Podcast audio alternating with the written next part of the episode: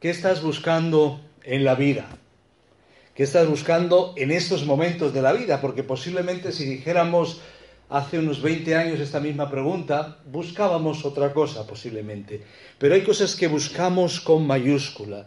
Y en el fondo, si hemos confiado en Jesús como nuestro Salvador, esperamos seguir creciendo. Queremos que el Señor nos dé un impulso, un empujón, un avance. Y esto es progresivo. Como decía eh, un autor famoso en el título de su libro, eh, tres pasos para adelante, dos para atrás, vamos creciendo, vamos avanzando y nos planteamos cómo buscar a Dios de todo corazón, siguiendo la estela de Daniel que hemos eh, tomado en los últimos días, pero ya planteándonos el tema de la oración de la búsqueda de Dios y también pensando en los próximos dos meses. ¿Qué pasa cuando deseamos avanzar en sus caminos? Y eso es lo que necesitamos, un avance, una progresión. Lo contrario a avance es retroceso, estancamiento. Y hay momentos en la historia donde Dios aviva a su pueblo, despierta a su pueblo, le da un impulso a nivel personal, a nivel colectivo, y de repente a veces una comunidad, una nación, una familia, un grupo, un colectivo despierta a veces ha habido un despertar en jóvenes. Eh, recordar cuando todo el movimiento hippie, es verdad que queda la iconografía del movimiento hippie, pero ahí hubo un eh, despertar de jóvenes para Jesús a la vez. Y así en diferentes momentos de la historia, siglo XVIII, siglo XIX y aún siglo XX. Y cuando nos planteamos cómo es que Dios nos usa, nos acordamos de las palabras de C.S. Lewis, el autor de eh, Cristianismo y nada más, o también Crónicas de Narnia, y un gran literato ah, británico. Y él decía que el dolor es el megáfono de Dios para decirnos que Él está aquí. Que Dios nos habla en medio de las circunstancias, pero con el dolor ya no nos susurra, nos grita, llama nuestra atención. Y Dios usa esas situaciones. Así que podemos dar gracias a Dios aún en los momentos difíciles. Si hablamos de circunstancias difíciles, son megáfono de Dios, son altavoz de Dios para un tiempo de progreso. Ojo, las circunstancias pueden ser adversas y tú progresar, y tú crecer en el Señor. El hecho de que las cosas puedan ir mal, hemos visto en los años anteriores la etapa de crisis, crisis es oportunidad, y la crisis en principio es un momento donde todo se viene abajo, pero hay muchos que en medio de esa situación a otros niveles han salido adelante, algunos se reciclan, algunos cambian y desde la perspectiva de Dios sabemos que Dios usa las circunstancias para purificar nuestro corazón, para moldear el carácter de Cristo. Cuando cambiamos, cuando pegamos el cambio, a veces no al ver la luz, sino al sentir el calor, ¿verdad? Al sentir ese calor. Y a veces Dios trata con nosotros.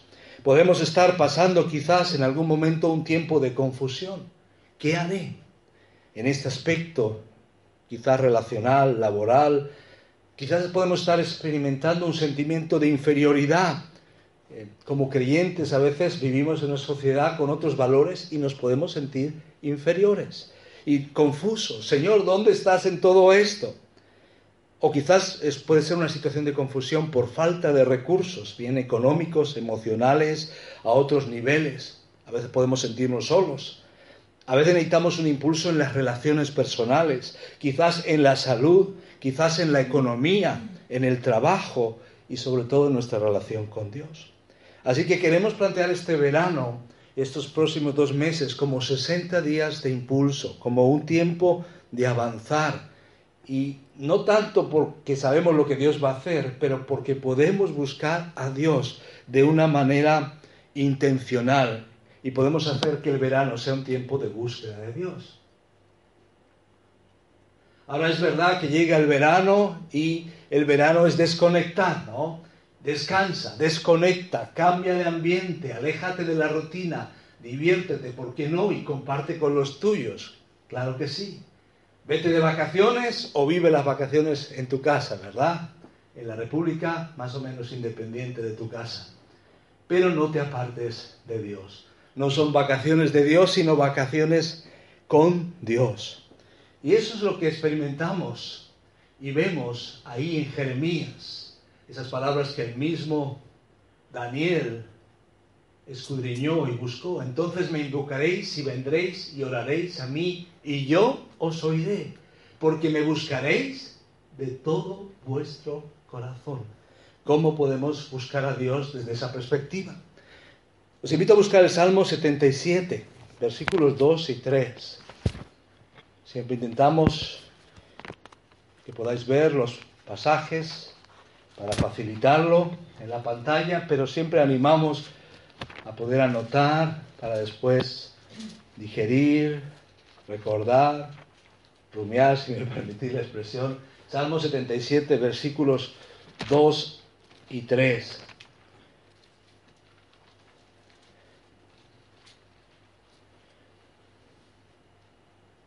Y dice así, cuando estoy angustiado recurro al Señor.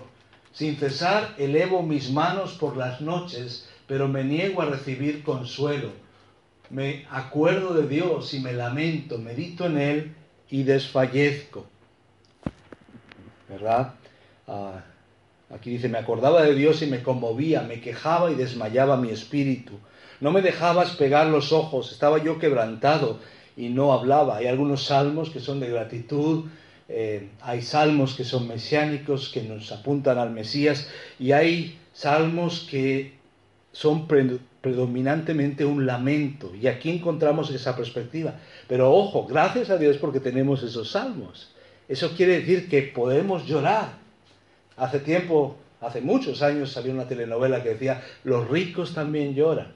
Los hombres también lloran, podemos decir. Las mujeres Sabemos que ya lloran, los niños lloran, todos lloramos y podemos llevar eh, esos momentos complicados delante de Dios que, no entendamos, entendemos. Y este salmo es así, es esta perspectiva. Cuando estoy angustiado, recurro al Señor. Sin cesar, elevo mis manos por la noche. Y ese elevar las manos es una ah, expresión de reconocimiento y de ponerse delante de Dios y de reconocer que solo Él puede ayudarnos. Pero si uno continúa leyendo un poquito más adelante, del 6 al 14, dice, mi corazón reflexiona por las noches, mi espíritu medita e inquiere. ¿Nos rechazará el Señor para siempre? A veces hay como callejones sin salida, como situaciones que vemos que no cambian, como si fuera una especie de bucle en nuestra vida que se repiten. Y dice, ¿no volverá a mostrarnos su buena voluntad? No sé si a veces te hecho esas preguntas. Eh, ¿Se habrá agotado su gran amor eterno y sus promesas por todas las generaciones? ¿Se habrá olvidado Dios de sus bondades y en su enojo ya no quiere tener compasión de nosotros? Fijaros lo crudo que lo vería el salmista. Lo decimos coloquialmente. Dice, y me pongo a pensar, esto es lo que me duele, que haya cambiado la diestra del Altísimo.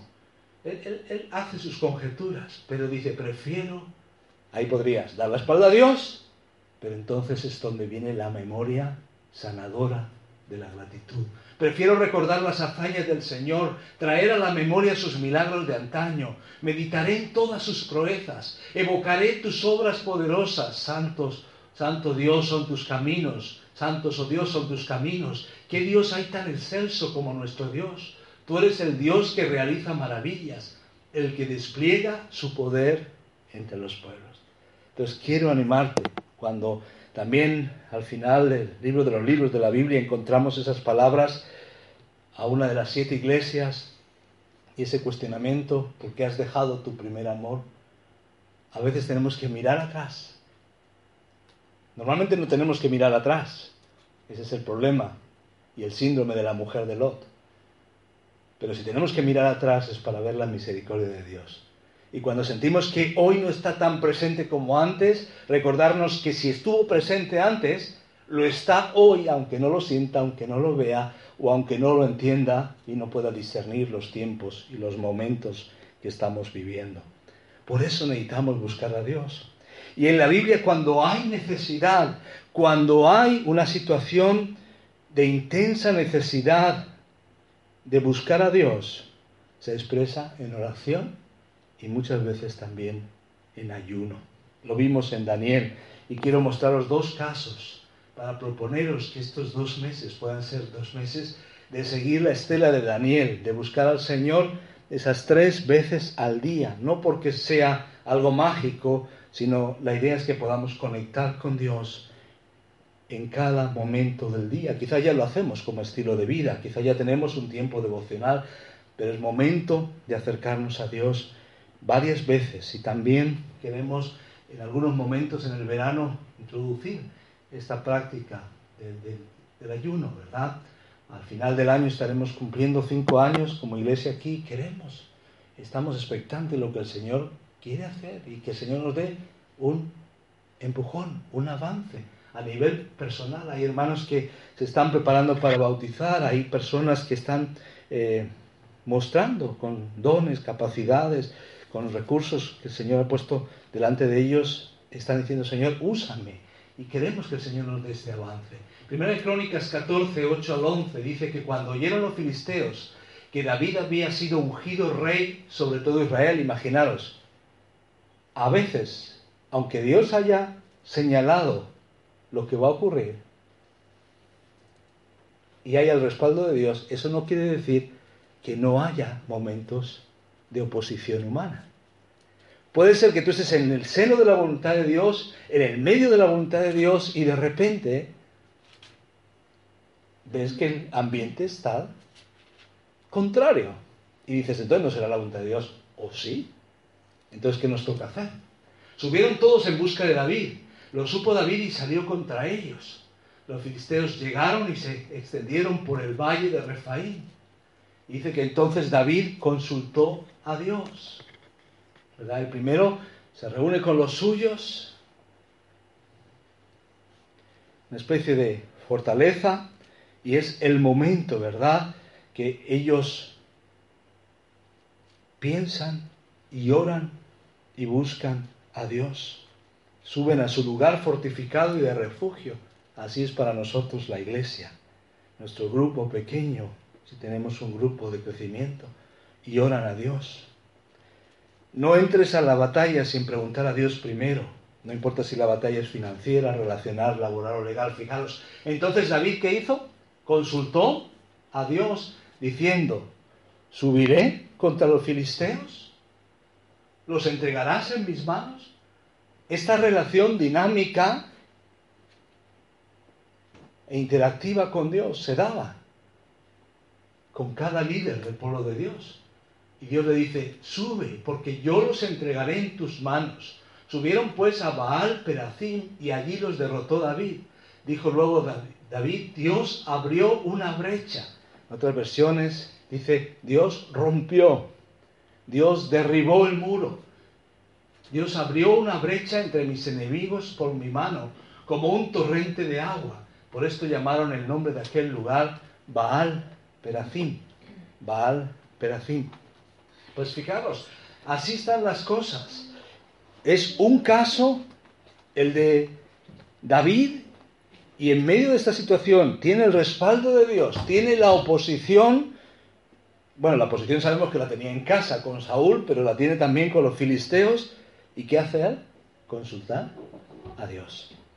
Vamos a ver otro ejemplo y recordar, necesitamos ir a ese lugar fortificado, necesitamos unirnos junto a los otros creyentes y no entrar en batalla sin preguntar a Dios primero. A veces nos metemos en unos líos impresionantes.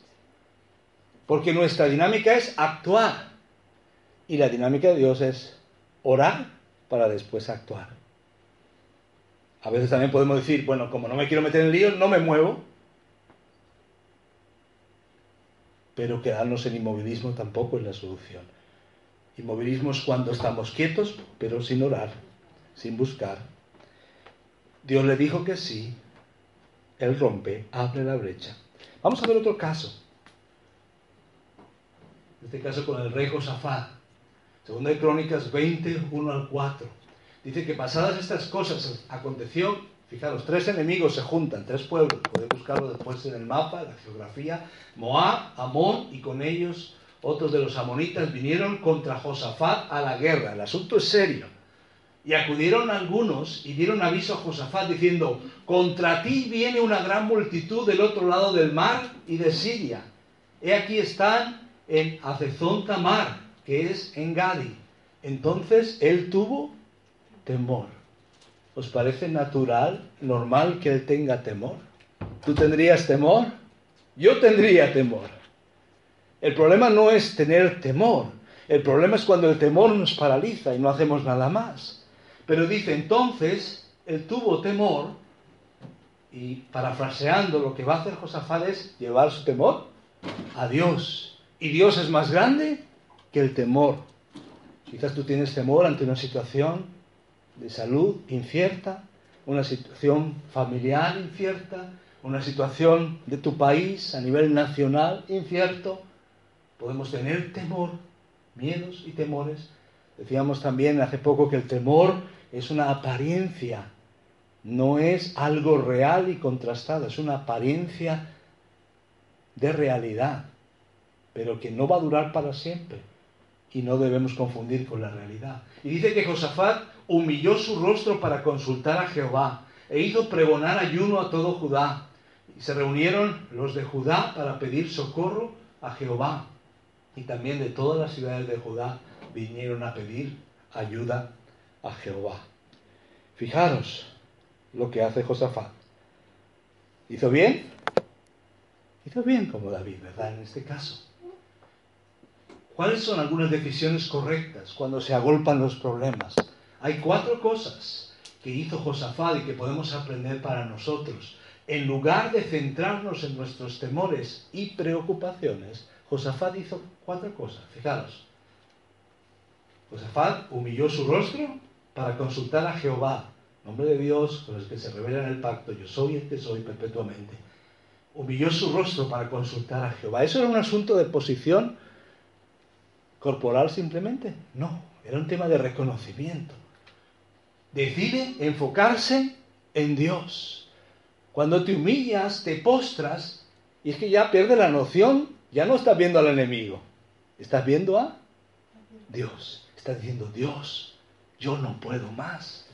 Ya no salgo de esta. Señor, aquí estoy, me enfoco en ti. Pero también decide buscar a Dios en ese humillar el rostro, hay una disposición a continuación. ¿Para qué? Para consultar a Dios. ¿De acuerdo? Entonces decide enfocarse en Dios, pero decide también buscar a Dios, consultar a Dios, pedir la dirección de Dios. Y en tercer lugar dice que pregonó ayuno a toda Judá, a toda la nación. Decide ayunar. Decíamos que ayunar lo veíamos en el contexto de Daniel, era una forma de mostrar que esto va en serio. Y en la intensidad de la situación ayuna. A veces vemos al pueblo de Dios ayunando antes de la victoria o antes de la batalla o en un momento crucial. Y se reunieron los de Judá para pedir socorro. Fue lo siguiente. Entonces decide enfocarse en Dios, decide buscar a Dios, decide ayunar y decide orar junto a otros. Fijaros, que no vive la batalla solo, que no dice, este es mi asunto, pues yo oro y ya está, no. Se reunieron los de Judá para pedir socorro al Señor. Fijaros que se transmite bien el concepto. Estamos preocupados, no tenemos salida, buscamos a Dios, lo busca Josafat y lo busca todo el pueblo. Y también de todas las ciudades de Judá vinieron a pedir ayuda a Jehová. Se lo toma en serio. No se enfoca en la preocupación, sino que se enfoca en Dios. ¿Estás tú en una situación donde se agolpan los problemas? En lugar de centrarte en las preocupaciones, enfócate como Josafat en Dios. Decide buscar a Dios, consultar a Dios, Señor, muéstrame tu voluntad para mí en esta etapa de mi vida, la que sea, ¿verdad? Seas joven, seas mayor, edad media. Siempre hay algo emocionante que Dios quiere hacer en tu vida aunque el concepto emocionante no estaremos tan de acuerdo, por ejemplo, lo que pensamos emocionante que fue para Jonás, aquella conversión multitudinaria, no lo fue para él, pero fue emocionante. La emoción de Jeremías y la soledad de Jeremías y las lágrimas de Jeremías quizás no fueron tan emocionantes para Jeremías. Emocionantes sí, emotivas sí, pero quizás no de alegría a corto plazo Hoy Jeremías verá las cosas de otra perspectiva, desde luego, pero decidimos buscar a Dios. Decidimos también ayunar. Hay momentos.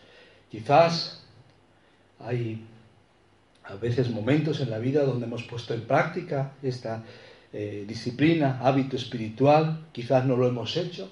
Hay grupos, hay denominaciones que lo hacen más. También hay que decir que no solamente ocurre en el cristianismo, en otras religiones se hace. Y entonces hay que distinguir eh, eh, las buenas motivaciones y adecuadas para ayunar. Pero lo que vemos aquí es que decide hacer algo que demuestra la intensidad de la situación y finalmente decide orar junto a otros.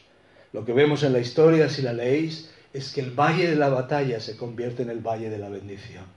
Cuando buscamos a Dios, cuando consultamos a Él, cuando lo hacemos con todas nuestras fuerzas, fuerzas y cuando oramos juntos. Ahora, ¿cómo hacemos esto? Y tenemos un ejemplo, pero queremos irnos al Nuevo Testamento, a unos versículos bastante conocidos. ¿Cómo buscamos a Dios de todo corazón? ¿Cómo avanzamos en sus caminos? ¿Cómo recibimos ese empuje de Dios en medio de la situación que estamos viviendo? Pues vamos a Filipenses 4, 6, al 8. Y Filipenses nos habla también de cómo vivir con gozo, aún en medio de circunstancias adversas. Y ahí en Filipenses capítulo 4 6 al 8 se nos dice, por nada estéis afanosos, inquietos, excesivamente preocupados, sino sean conocidas vuestras peticiones delante de Dios en toda oración y ruego, con acción de gracias. Y la paz de Dios, que sobrepasa todo entendimiento, guardará vuestros corazones y vuestros pensamientos en Cristo Jesús. Versículo 8. Por lo demás, hermanos, todo lo que es verdadero, todo lo honesto, todo lo justo, todo lo puro, todo lo amable, todo lo que es de buen nombre, si hay virtud alguna, si algo digno de alabanza, en esto pensad. Y esto llega ahí en el capítulo 4, después de habernos hablado de muchos otros eh, temas eh, importantes de la vida cristiana. Y ahí en Filipenses encontramos esa perspectiva diferente de las cosas. Ya en el capítulo 3 nos ha hablado de proseguir al blanco, a la meta. Se nos ha hablado también en el capítulo 2 de este mismo sentir como Cristo Jesús y de esa humillación. Y llegamos ahí en el capítulo 4 y nos encontramos con ese regocijaos. Y estaban viviendo situaciones complicadas pide a dos hermanas que, se lleven bien, que estén en un mismo sentir, Evode y Sinti, que en el versículo 2 también eh, anima a otros. Y dice en el 4, regocijaos en el Señor siempre, regocijaos. Gozo es diferente que alegría. Gozo es en medio y a pesar de las circunstancias. Y fijaros, después de decir en el 5, vuestra gentileza sea conocida de todos los hombres. Esa forma de vivir esa palabra sazonada con sal, ese carácter atractivo de los cristianos, que esto a veces eh, olvidamos y nos hemos quedado quizás con ah, el carácter eh, austero y sombrío de las religiones, pero eh, aquí vemos un carácter que, que, que brilla, que impacta, y desde la perspectiva que el Señor está cerca. Después de eso dice, por nada estéis afanosos. Entonces queremos quedarnos aquí con esta pregunta. ¿Cómo buscar a Dios de todo corazón? ¿Cómo avanzar en sus caminos? ¿Cómo experimentar ese empuje de Dios como estilo de vida? Y más que secretos, que la Biblia, en la Biblia no estamos viviendo con, secretos, pero sí con principios, encontramos aquí eh, cuatro hábitos, cuatro aspectos que cambian la vida y producen definitivamente un avance. Y lo vemos en cada hombre y mujer de Dios en la Biblia y en la historia. Y lo podemos ver en nosotros. En primer lugar, dice, por nada estéis afanosos. Si queremos buscar a Dios de todo corazón, lo primero es, vamos a decirlo así, que es una de las eh, formas que se traduce el pasaje, es, no te preocupes por nada. O como alguien más eh, apuntó, no te preocupes ni temas ni tengas ninguna ansiedad. Estamos ante uno de los mandamientos más fáciles de incumplir. Lo rompemos porque de manera natural nos preocupamos. Ahora, quizás si tengamos que definir, cuando dicen no te preocupes por nada, otras versiones dicen no te afanes, aunque cuando ves el concepto de afanarse en, eh, en el diccionario, normalmente las primeras acepciones tienen un sentido positivo. Afanarse es preocuparse por algo y meterle ganas, entrar, entrar con ganas al asunto. Pero aquí está hablando de estos conceptos. No inquietarse, no generar ansiedad, no angustiarse por nada. Está hablando de la preocupación excesiva. ¿De acuerdo? A los cristianos nos deben importar las cosas. Nos deben importar las cosas de Dios y nos debe importar el prójimo. ¿De acuerdo? Entonces hay un sentido sano de preocupación. Pero cuando aquí dice no te preocupes por nada o por nada estéis afanosos, está diciendo que no generemos afán, angustia, excesiva preocupación, inquietud. Y es fuerte, porque dice, no te preocupes por nada. ¿En qué opción puedo generar angustia o ansiedad? ¿Puede un adolescente en medio de su situación? Pues dice, no, puede una madre eh, soltera o una madre primeriza o un matrimonio. La preocupación en cuanto a la angustia y, la ansiedad no es la opción. Y el Señor nos da otra perspectiva. ¿Recordáis ahí en Mateo 6? Si Él cuida de las aves, cuidará también de ti. Así que no os afanéis por el día de mañana, porque el día de mañana traerá su afán. Y Jesús ahí habla en el contexto del Sermón del Monte de que el afán no nos va, ni por un lado, no nos va a proveer más. Si yo me agobio y vuelvo a la nevera y la abro, por más que me agobie, no va a haber más huevos, ni más pan, ni más... Bueno, el pan quizás depende de quién lo mete en la nevera o no, pero eh, no va a haber más cosas. O voy al estante, a la despensa, y me preocupo mucho y no voy a encontrar más. Eso dice Jesús. Jesús dice también ah, que no vamos a poder, a poder perdón, eh, añadir eh, más estatura, porque más que, más que me preocupe, no voy a crecer más. Así que perdemos las esperanzas, ¿verdad? Pero también eso se puede traducir como añadir tiempo. ¿Cuántos queremos un día de 24 horas y preferimos casi de 48? El problema no es el tiempo, el problema son las prioridades. En un día de 48 horas nos seguiría faltando tiempo porque el problema son las prioridades. Entonces necesitamos darnos cuenta que el afán no es la solución. Cuando Jesús dice estas palabras, está diciendo, ¿no veis los, los pájaros? ¿No veis las flores? No tienen preocupación, no tienen ansiedad, porque saben quién les cuida.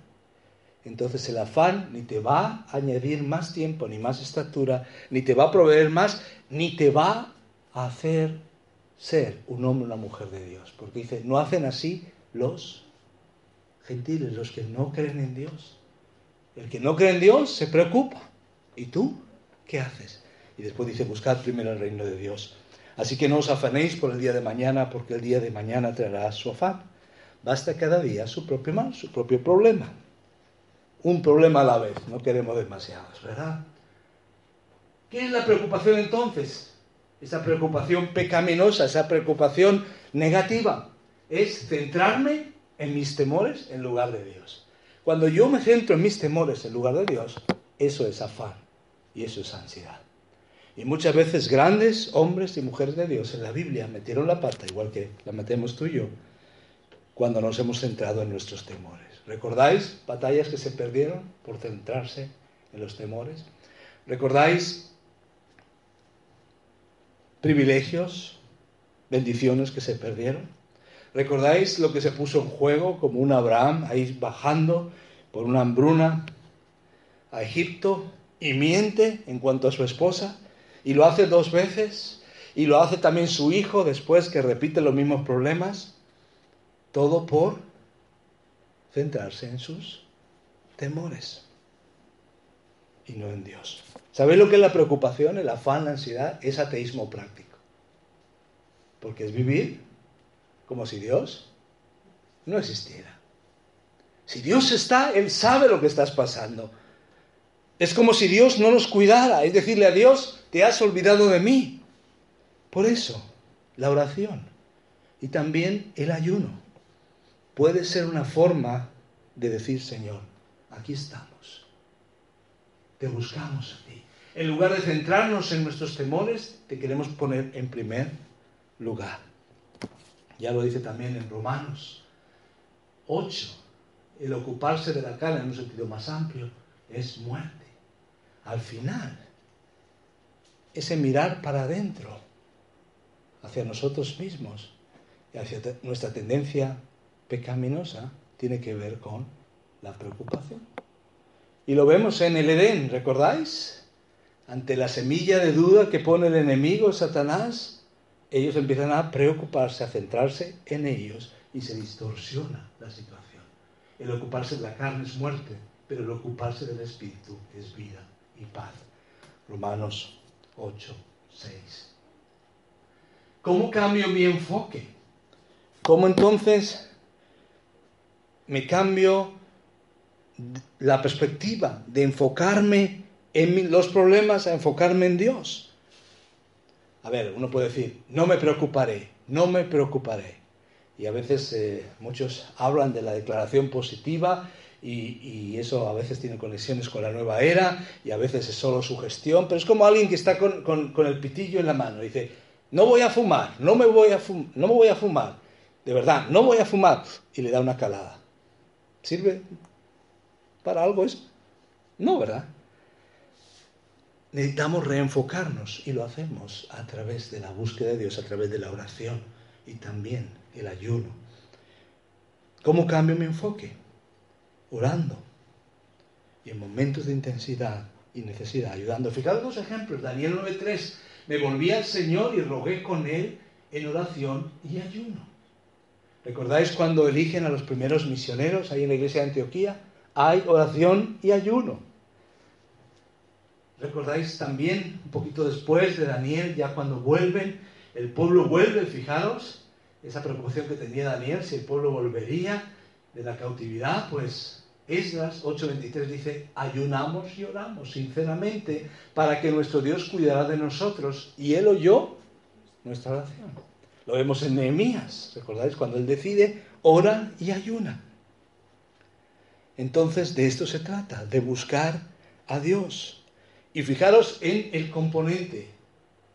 Orar juntos. Es nuestra oración, no es mi oración. Es la oración del pueblo de Dios, de la familia de la fe. Esto es importante. En estos días eh, nos juntamos con eh, varias hermanas que coordinan el ministerio Proyecto Ana, que ahora se llama Radio Mundial Mujeres de Esperanza, un ministerio que empezó hace más de 20 años eh, con Marley Speaker, una misionera que viendo en Singapur la situación de la mujer, dijo, ¿qué podemos hacer? Y empezó todo un movimiento de oración. Ahora, el año pasado tuvimos el primer concierto de oración en Madrid y había eh, mujeres, había hombres también, pero representando diferentes ministerios que trabajan con el tema de la trata, con el tema del aborto, el tráfico de personas, eh, muchas situaciones así. Y estuvimos orando. Y esta semana, un año después, compartiendo eh, testimonios, eh, alguien dijo, específicamente de un ministerio que tienen una casa de acogida para mujeres que salen del tema del tráfico. Sabéis que España es el burdel de, Europa y del mundo. Somos el número uno en prostitución y estamos ahí entre el uno y dos, cocaína y otros asuntos.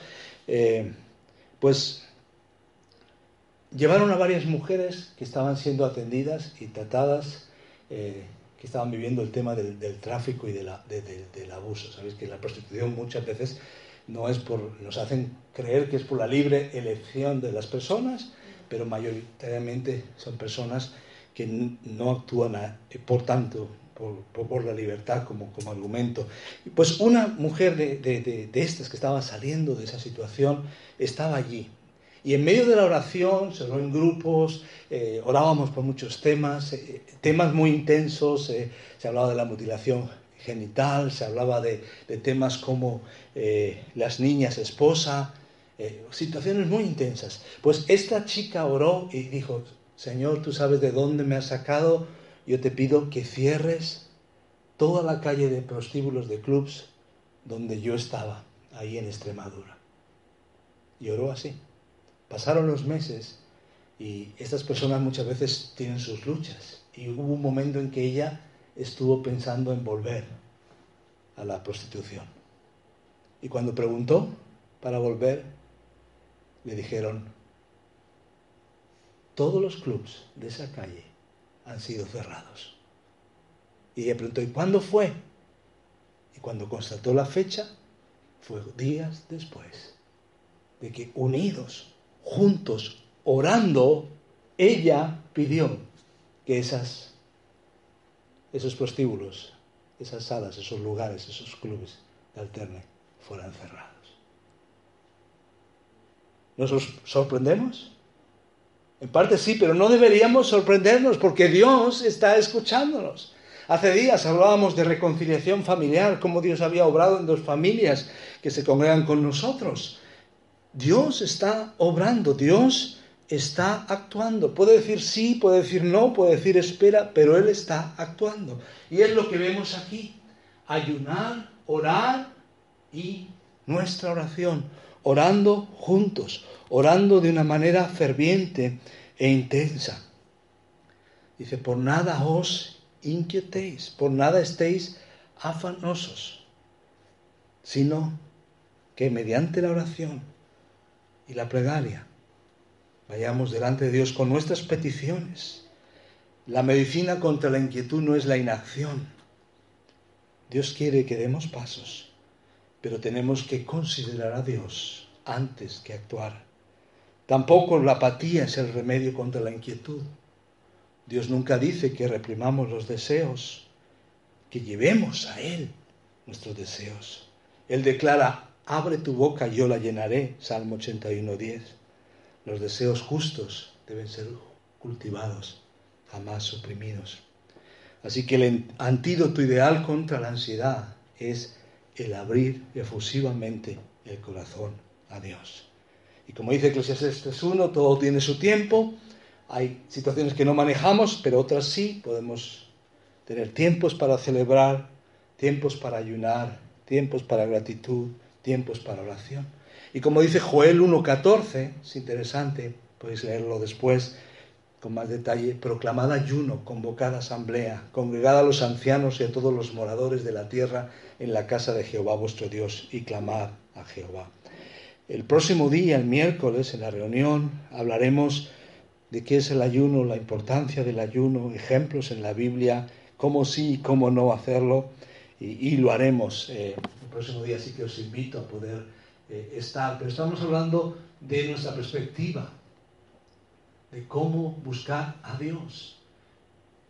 En primer lugar, no te preocupes por nada, no nos inquietemos, no nos angustiemos. En segundo lugar, y, y todo va unido, es ora por todo. Cuando la vida sea dura, ora. Cuando la vida sea hermosa, ora por nada estéis afanosos, sino sean conocidas vuestras peticiones. Esto es interesante. Eh, puede ser que a veces esto de orar por peticiones específicas sea un poquito embarazoso en algunos contextos. O cuánto puedes contar o cuántos puedes decir de una situación. Pero lo que es claro aquí es que está hablando de peticiones específicas. No está hablando de declaraciones muy generales. Y hoy vamos también a aprender algo de cómo orar, en un sentido práctico, abrir la mente a, a algunos asuntos prácticos de cómo orar, pero dice que sean conocidas vuestras peticiones delante de Dios en toda oración y ruego. Orar por todo, esta es la idea. No te preocupes por nada, ora por todo. Dile a Dios lo que te preocupa, dile a Dios en qué necesitas su ayuda. ¿En qué momentos entonces debemos orar?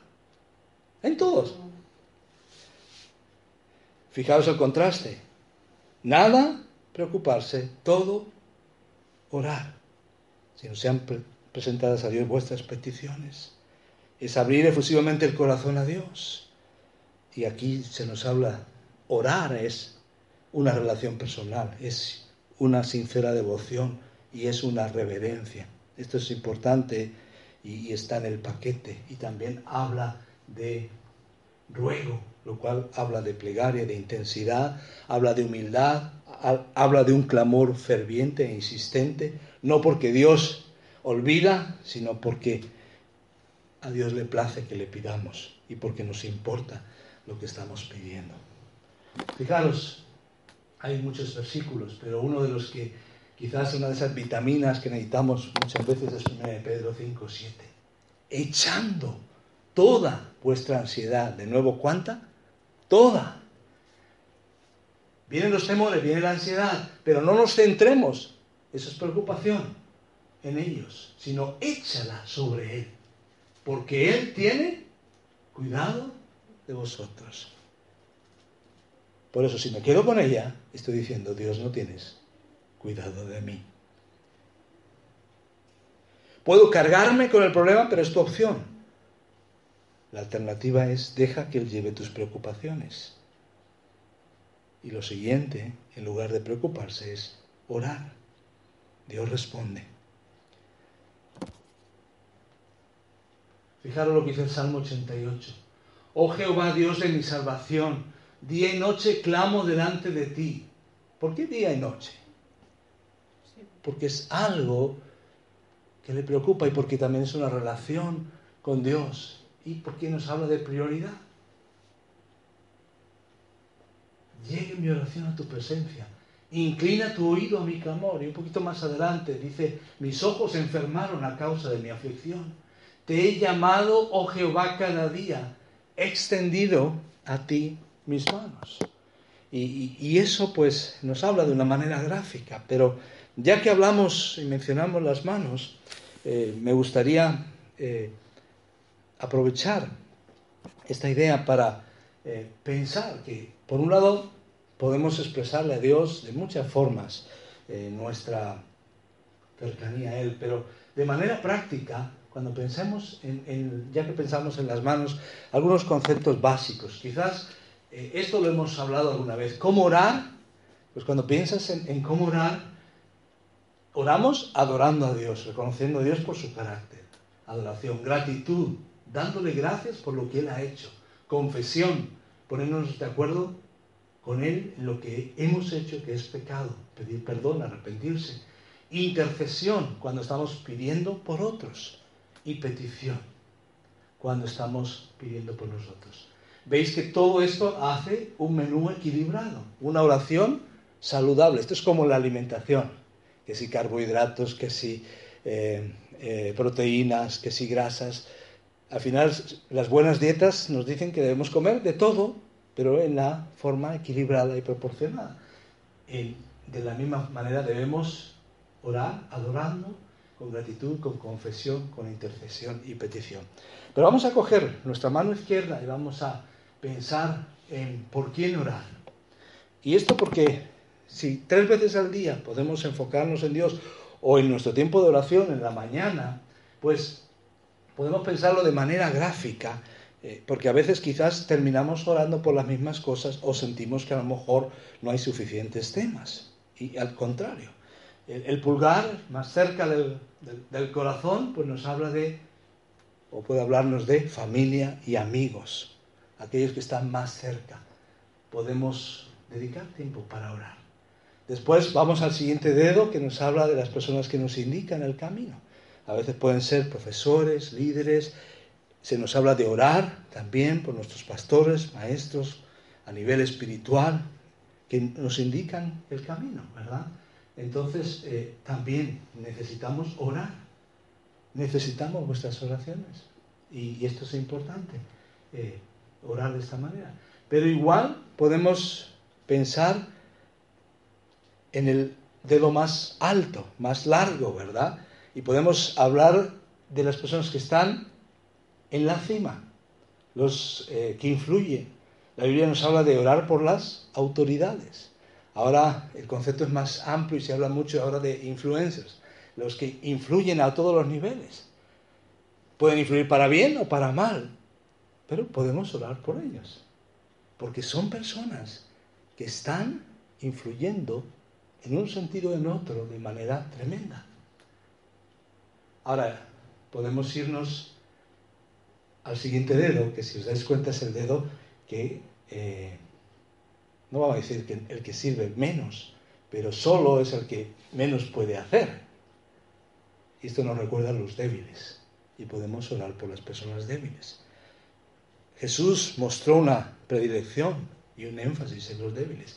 El corazón de Dios muestra un énfasis en los débiles, los huérfanos, las viudas, Aquí podemos pensar en los enfermos, sí podemos orar por aquellos que están débiles en sus enfermedades, o pobres, nuestros jóvenes, nuestros niños, nuestros ancianos, porque están más débiles, o son más débiles. Y el más pequeño nos habla de nuestras necesidades. Oramos, pero no empezamos con nosotros. No somos el ombligo del mundo. Es algo práctico, ¿verdad? Que, nos puede ayudar. ¿Por quién orar? Pero ¿por qué orar? ¿Qué, áreas? ¿Qué, contenidos?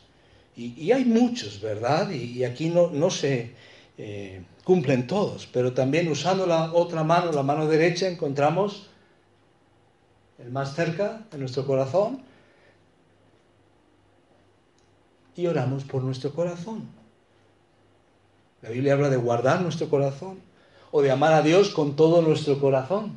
Entonces ahí estamos hablando de mente, emociones, voluntad, de, toda esa parte interna y es importante, necesitamos ir delante de Dios. ¿Qué hay en nuestro corazón? Y cuando vamos a la Biblia, la Biblia nos dice asuntos que tenemos que arreglar en nuestro corazón. Ya que oro por mi corazón, pues me es más fácil orar también por la mente, emociones, voluntad de mi pareja o de mis hijos no solo oro porque les vaya bien o aprueben el examen, pero ¿cómo está su corazón? El siguiente dedo que también indica el camino, ¿verdad? Índice, nos habla de prioridades, de agenda. Oramos diciendo a Dios qué debe ser primero hoy. Si no oramos en cuanto a prioridades y planes, no esperemos la bendición de Dios. Muchas veces vamos por inercia, saltamos de la cama como una especie de muelle y tenemos una rutina para el día. Y hay cosas obviamente que no podemos saltarnos y no le podemos decir, Señor, ¿piensas que debo ir al trabajo hoy? Eso no, no entra en juego, ¿verdad? Pero dentro del día de trabajo, ¿con quién hablar? La actitud, compañeros de trabajo, el jefe. ¿Le ponemos al Señor el menú del día para que Él nos guíe? Así que tenemos ahí prioridades, agenda, lo que viene en el día. El más alto también, aquí hablamos de la influencia y ejemplo nuestro. Nuestra vida puede tener algún impacto para nuestros compañeros de estudios, de trabajo, vecinos. Oremos para ser agentes de cambio y ejemplo. Y áreas específicas. Después, el dedo donde va el anillo, pues nos recuerda las relaciones. La esposa, los hijos, la familia, los grupos más cercanos. Y el más pequeño, pues, de nuevo nos habla de nuestras necesidades. Bendiciones materiales, necesidades, el pan nuestro, y Dios recordad que suplirá de acuerdo a sus riquezas en gloria. Ahora es importante, necesidades, no banalidades, ¿verdad? Es práctico, ¿no? Es, es sencillo de recordar, pero os animo porque si tres veces al día, cinco minutos, diez minutos, damos un repaso, bien tengan las manos arriba o las manos abajo, pero venimos delante de Dios, no importando la posición, pero sí la disposición del corazón, podemos hacer un recorrido muy interesante y muy abarcador. Y esto nos va a ayudar tres veces al día a poder estar mucho más cerca y más sensible al, al Señor. ¿Verdad? Así que os animo que, que podamos eh, hacerlo en este verano, en los próximos días, y al final esto se convierta en un estilo de vida. Porque, como alguien dijo, un minuto de oración por la mañana evita un minuto de confesión por la noche. Entonces, el acudir a Dios de manera más constante nos va a ayudar también a tener un corazón más sensible. Porque, fijaros, la forma diversa de orar evita nuestras tendencias. A veces tendemos a hacer lo que nos gusta más.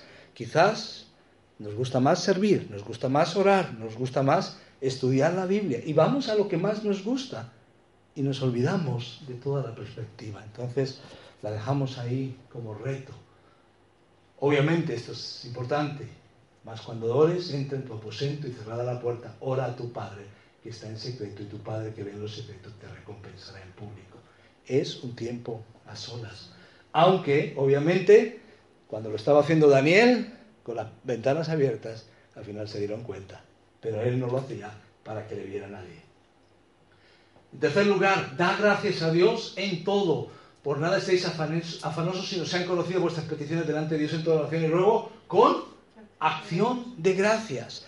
Este es el aspecto importante también. La gratitud es lo que impulsa tu actitud. Mi gratitud es lo que impulsa mi actitud. Lo vemos con nuestros hijos. Es verdad que los hijos piden y piden y lo podemos ver en la cola del supermercado. Pero si solo fuera pedir y pedir, los hijos muchas veces llegan y te dan un abrazo y eso te, te, te, llena de, para los, la siguiente vez cuando lo pidas. Te piden, ¿no? Necesitamos cultivar esa relación. No somos cajeros automáticos y Dios no lo es tampoco. Así que la actitud de gratitud es importante. Fijaros lo que dice aquí. 1 Tesalonicenses 5, 18. Y esto es importante y vamos terminando. Dad gracias en todo, porque esta es la voluntad de Dios para con vosotros en Cristo Jesús. Es interesante que Dios dice en todo, en toda circunstancia. No tanto por todo. Hay un asesinato, hay una violación, hay una situación de injusticia. No damos gracias por eso, ni regocijamos por eso. Pero sí en medio de la soberanía de Dios y en medio de toda circunstancia, damos gracias a Dios. Si no agradecemos en toda circunstancia, no nos vamos a mover, no vamos a avanzar. Fijaros lo que dice, porque esta es la voluntad de Dios. ¿Cómo conocer la voluntad de Dios? Si el paso uno es estar agradecido, ¿cómo vamos a ir al paso dos si no hacemos el paso uno? Hay cosas con las que tenemos que estar en contra. Racismo, acoso, tantas cosas. Pero Dios es especialista en cambiar.